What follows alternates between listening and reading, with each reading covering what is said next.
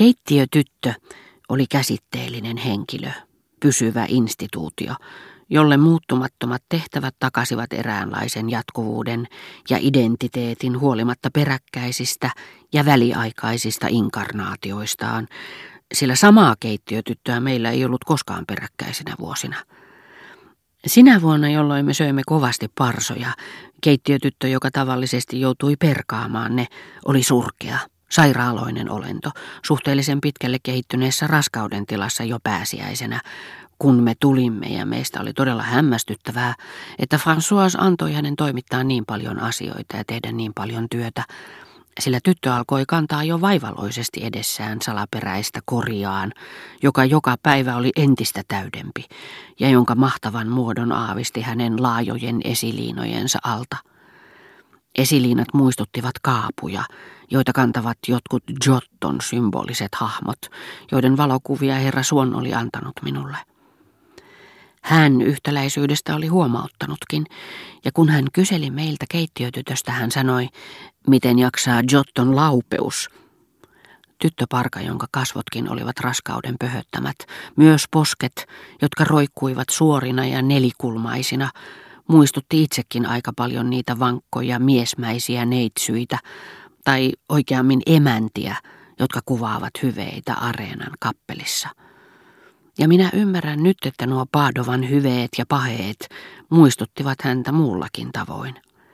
Keittiötytön kuvaa suurensi ylimääräinen symboli, jota hän kantoi vatsansa päällä, jonka merkitystä hän ei tuntunut ymmärtävän, jonka kauneudesta ja hengestä ei hänen kasvoillaan ollut jälkeäkään, joka oli kuin pelkkä raskas kantamus, ja samalla tavoin mahtava emäntä, joka on kuvattu areenan kappelissa nimen Caritas alapuolella, ja jonka jäljennös riippui lukuhuoneeni seinällä Combrayssa, ilmentää laupeuden hyvettä, kuin ei itse sitä aavistaisikaan, eikä ainutkaan laupeuden ajatus tunnu ikinä häivähtäneen hänen tarmokkailla ja karkeilla kasvoillaan.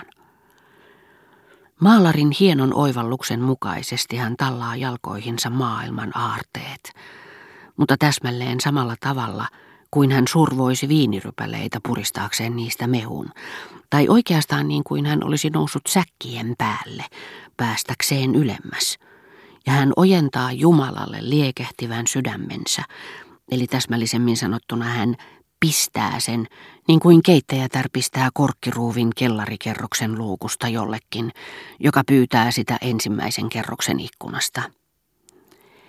Invidia, kateus, olisi jo jotenkin kateellisen näköinen, mutta tässäkin freskossa symboli on niin hallitseva.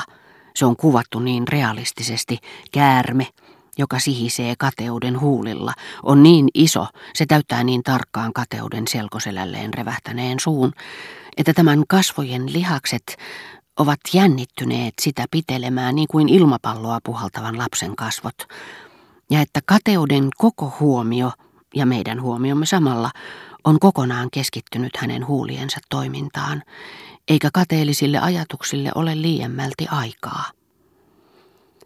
Vaikka herra Swan ihaili kovasti näitä Giotton freskoja, ei minua pitkään aikaan haluttanut tutkia meidän lukuhuoneessamme hänen tuominaan jäljennöksinä riippuvaa laupeudetonta laupeutta, kateutta, joka oli kuin lääketieteellisen teoksen kuva, joka esitti vain kielessä olevan kasvaimen tai suuhun työnnetyn kirurgin instrumentin aiheuttamaa kurkunpään tai kitakielekkeen puristusta.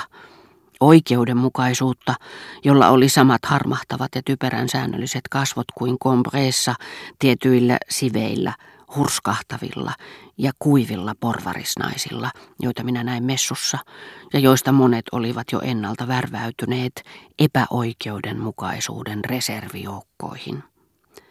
Mutta myöhemmin minä ymmärsin, että näiden freskojen hätkähdyttävä outous, erikoislaatuinen kauneus, johtui siitä, että symbolilla oli niissä niin suuri sija, ja koska symbolia ei ollut esitetty niissä symbolina, symboloitua ajatustahan niissä ei ollut ilmaistu, vaan todellisena, tosiasiallisesti koettuna tai konkreettisesti käsiteltynä, niin teoksen merkitys tuli jollakin tavoin sananmukaisemmaksi ja täsmällisemmäksi, sen antama opetus jollakin tavoin aineellisemmaksi ja tehokkaammaksi.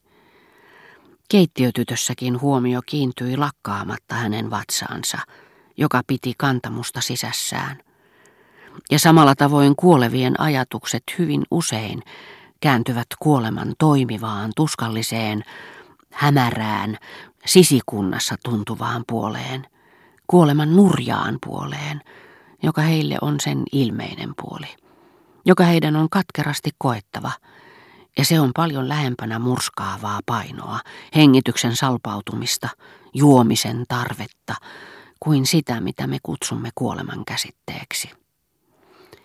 Näissä Paadovan hyveissä ja paheissa oli varmaan vahvaa todellisuutta, koska ne tuntuivat minusta yhtä eläviltä kuin raskaana oleva palvelija, ja koska hän ei tuntunut minusta paljon vähemmän vertauskuvalliselta.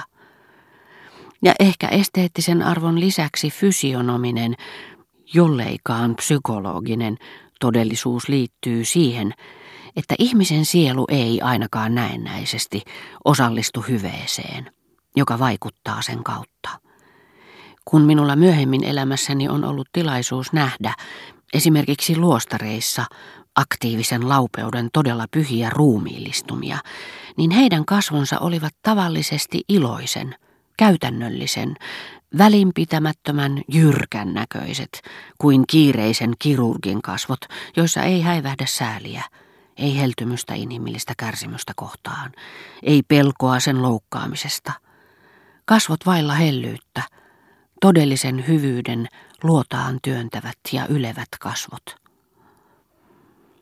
Sillä aikaa kun keittiötyttö, tuoden tahtomattaan esille Françoisin etevämmyyden, niin kuin erehdys vastakohtaisuuden voimasta tekee totuuden voiton entistä kirkkaammaksi, tarjosi kahvin, joka äidin mielestä oli pelkkää kuumaa vettä, ja toi sitten meille huoneisiimme kuumaa vettä, joka oli juuri ja juuri haaleaa, minä makasin vuoteellani kirja kädessä huoneessani, joka väristen suojeli läpikuultavaa ja haurasta viileyttään iltapäiväaurinkoa vastaan, melkein suljettujen ikkunalukkojen takana, joiden välistä valonsäde kuitenkin oli onnistunut pujahduttamaan keltaiset siipensä, ja liikkumattomana se jäi puun ja lasin väliin, yhteen nurkkaan kuin perhonen levällään.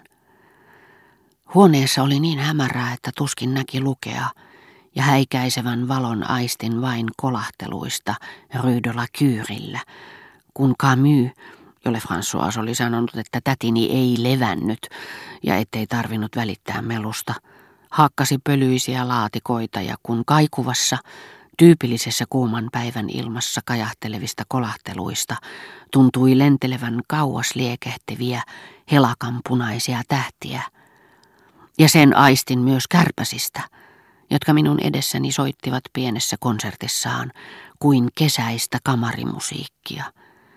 Se ei herätä mielessä kesää samalla tavoin kuin jokin inhimillinen musiikkiteema, joka tuo kesän mieleen aina jälkeenpäin, jos sen on sattumalta kuullut heleänä vuoden aikana. Se liittyy kesään paljon ehdottomammin sitein.